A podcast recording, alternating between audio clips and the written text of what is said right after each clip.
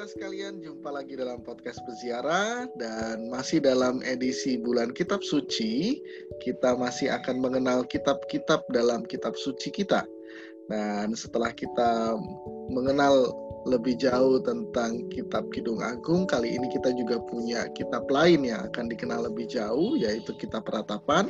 Tetapi sebelumnya, mari kita siapkan hati untuk berdoa kita mohon rahmat Allah untuk podcast kita kali ini. Dalam nama Bapa dan Putera dan Roh Kudus. Amin. Datanglah ya Roh Kudus, penuhilah hati umatmu, dan nyalakanlah di dalamnya api cintamu. Utuslah rohmu, maka segala sesuatu akan diciptakan lagi, dan engkau akan membarui muka bumi.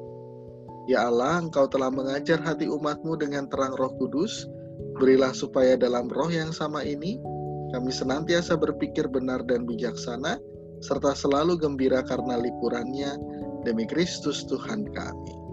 Amin. Amin. Sobat peziarah sekalian, sebelum kita mulai, kami ingatkan lagi jangan lupa untuk like, comment, dan subscribe YouTube Peziarah Katolik, serta jangan lupa juga untuk menghidupkan lonceng notifikasinya, supaya teman-teman tetap bisa mengikuti konten-konten Peziarah Katolik dan ikut menyebarkan konten-konten dari Peziarah Katolik kepada teman-teman orang muda dan umat Katolik yang lainnya. Nah, kali ini kita akan mengenal kitab Ratapan bersama dengan Romo Uut mungkin kita penasaran ya, kenapa di dalam sebuah kitab suci ada sebuah kitab yang kok kayaknya sedih gitu ya, kok kayaknya mengajak kita untuk meratap gitu. Nah pertanyaannya Romo, uh, kitab ratapan ini kitab apa ini? Kenapa kok narasinya banyak yang terkait ratapan? Apa yang mau disampaikan sebetulnya dari kitab ini?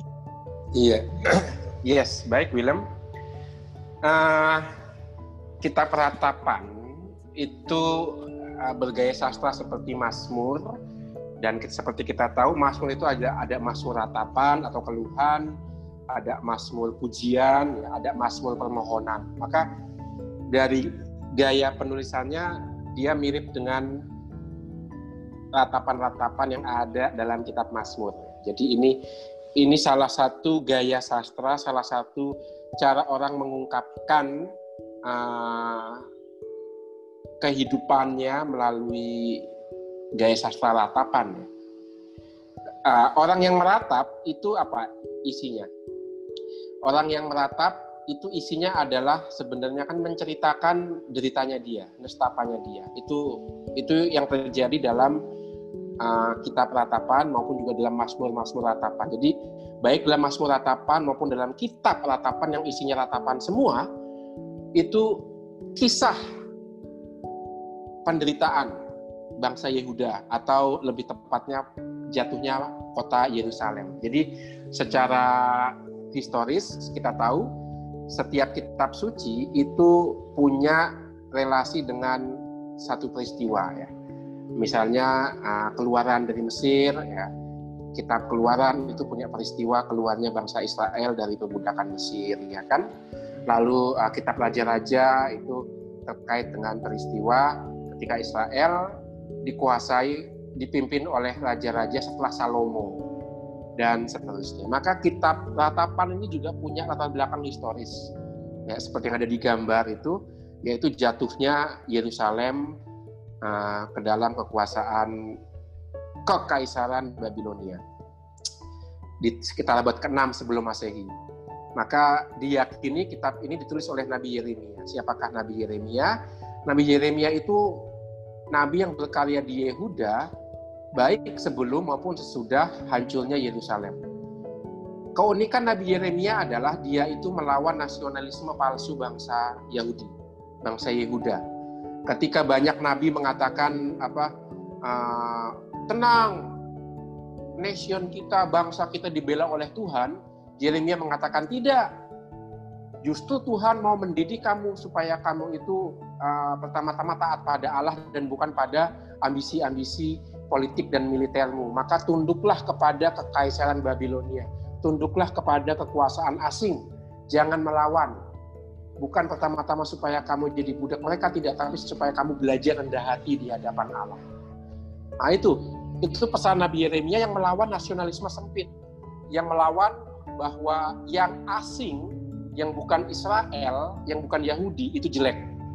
Yeremia mengatakan, enggak, justru Allah mau menegur kamu.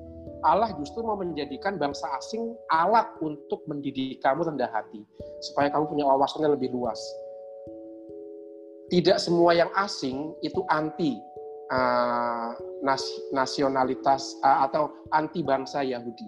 Nah, seperti itulah kira-kira yang mau disampaikan Yeremia uh, supaya bangsa Israel itu atau bangsa Yehuda punya wawasan yang lebih luas. Tetapi bangsa Yehuda itu dalam tanda kutip ngeyel. Dia melawan uh, nubuat Allah melalui uh, perintah Allah melalui nubuat Nabi Yeremia.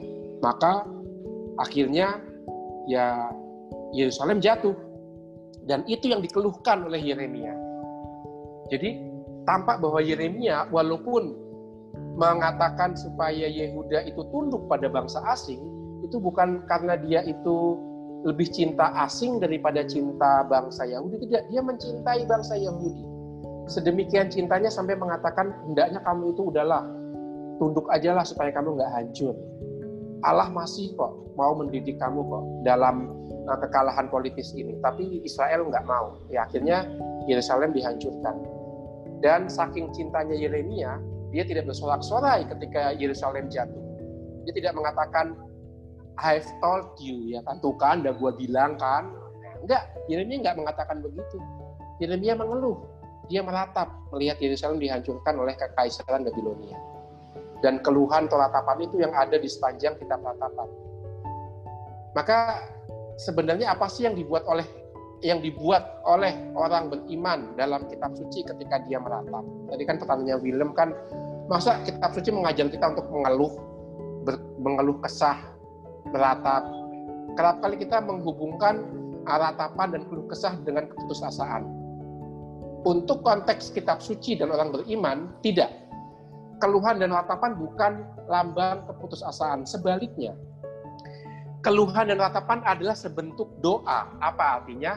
Satu cara berkomunikasi dengan Allah sedemikian sehingga dengan mengeluh, dengan menceritakan kepada Allah penderitaanku, kita mengundang belas kasih Allah. Jadi justru ketika orang Israel berdoa dalam bentuk ratapan dan keluhan, dia itu seperti orang curhat. Nih lihat Tuhan betapa menderitanya saya ya Betapa menderitanya kami, bangsa asing menginjak-injak kami, tanah kudusmu diinjak-injak oleh bangsa asing. Asalkan engkau tidak menaruh perhatian, sudah lupakah engkau akan janjimu? Nah itu. Jadi justru keluhan dan ratapan dalam kitab suci itu adalah cara satu orang Israel tidak berpaling dari kenyataan. Orang yang putus asa itu lari dari kenyataan. Itu mirip dengan satu frase di Cempaka Putih ketika saya tanya, satu sore keluar dari seminari kan? Mau ke mana kamu? Mau lari Romo ah ke mana?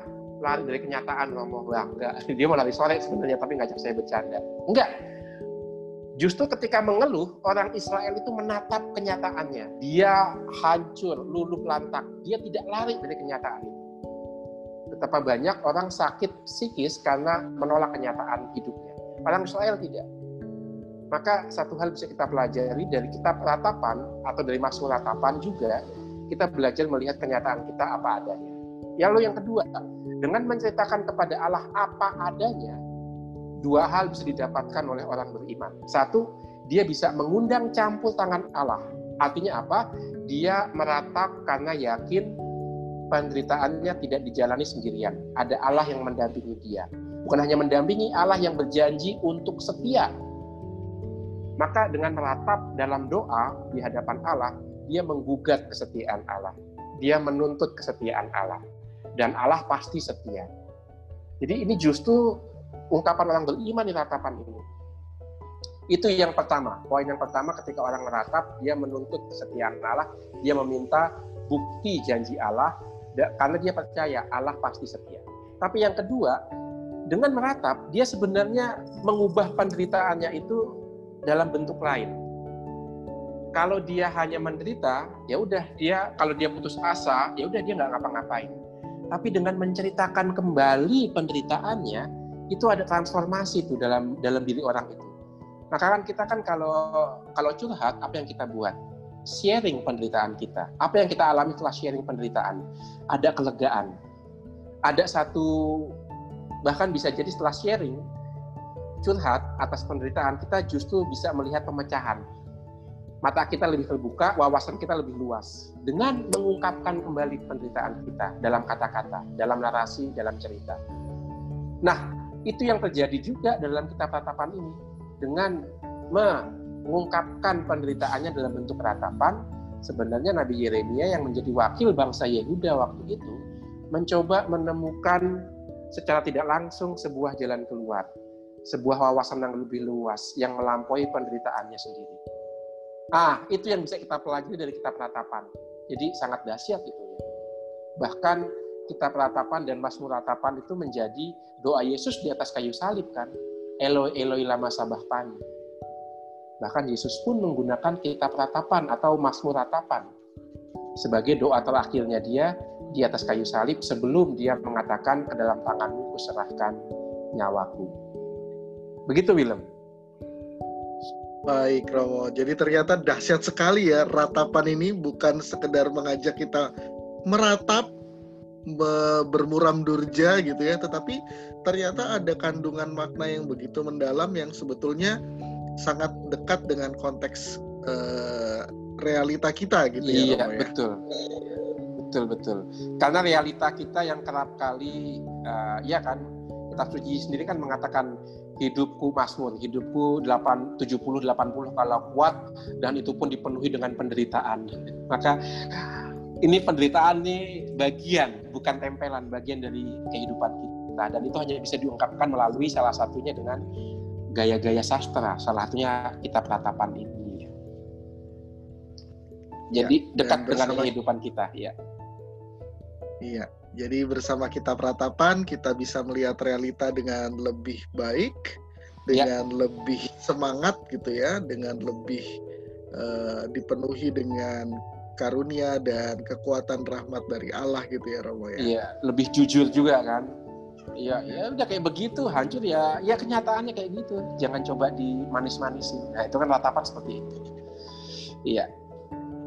Baik, sobat peziarah sekalian, keren banget ini kita peratapan. Jadi mungkin kita perlu menyempatkan diri mengenal lebih jauh mengenai kitab ratapan dengan membaca perlahan-lahan ayat demi ayat dari kitab ratapan supaya kita juga bisa mendapatkan kekuatan sebagaimana Yeremia berhasil menguatkan bangsa Yehuda ketika itu dan semoga menjadi kekuatan bagi kita semua.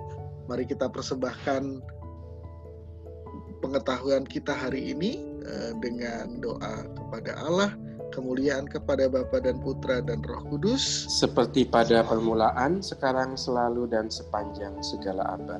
Amin. Dalam nama Bapa dan Putra dan Roh Kudus. Amin. Amin. Terima kasih. Iya, baik sobat peziarah sekalian, jangan lupa sekali lagi untuk like, comment, dan subscribe YouTube Peziarah Katolik. Bagikan buat teman-teman kita semua dan hidupkan juga lonceng notifikasinya supaya tetap update dengan konten-konten Peziarah Katolik. Terima kasih banyak Romo Uut dan sama-sama. Kita jumpa lagi dalam podcast Peziarah berikutnya ya Romo ya. Yes, siap. Iya, sampai jumpa sobat peziarah semuanya. Sampai jumpa semuanya. Bye bye.